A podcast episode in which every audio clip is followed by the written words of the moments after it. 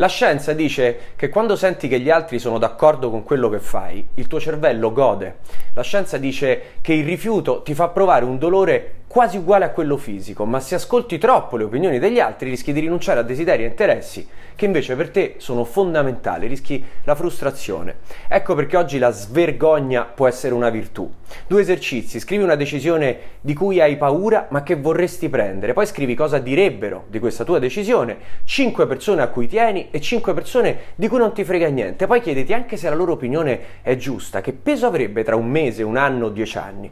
Provalo un paio di volte. Secondo esercizio, ogni volta che puoi esci dalla tua comfort zone, sfidala, vesti di colori assurdi, canta davanti ad altre persone senza aver bevuto. O sdraiati per terra 20 secondi in luoghi affollati. La confidenza che deriva dal prendere queste sfide pare si trasferisca in altri aspetti della vita. E questo è un minuto per allenare il muscolo della svergogna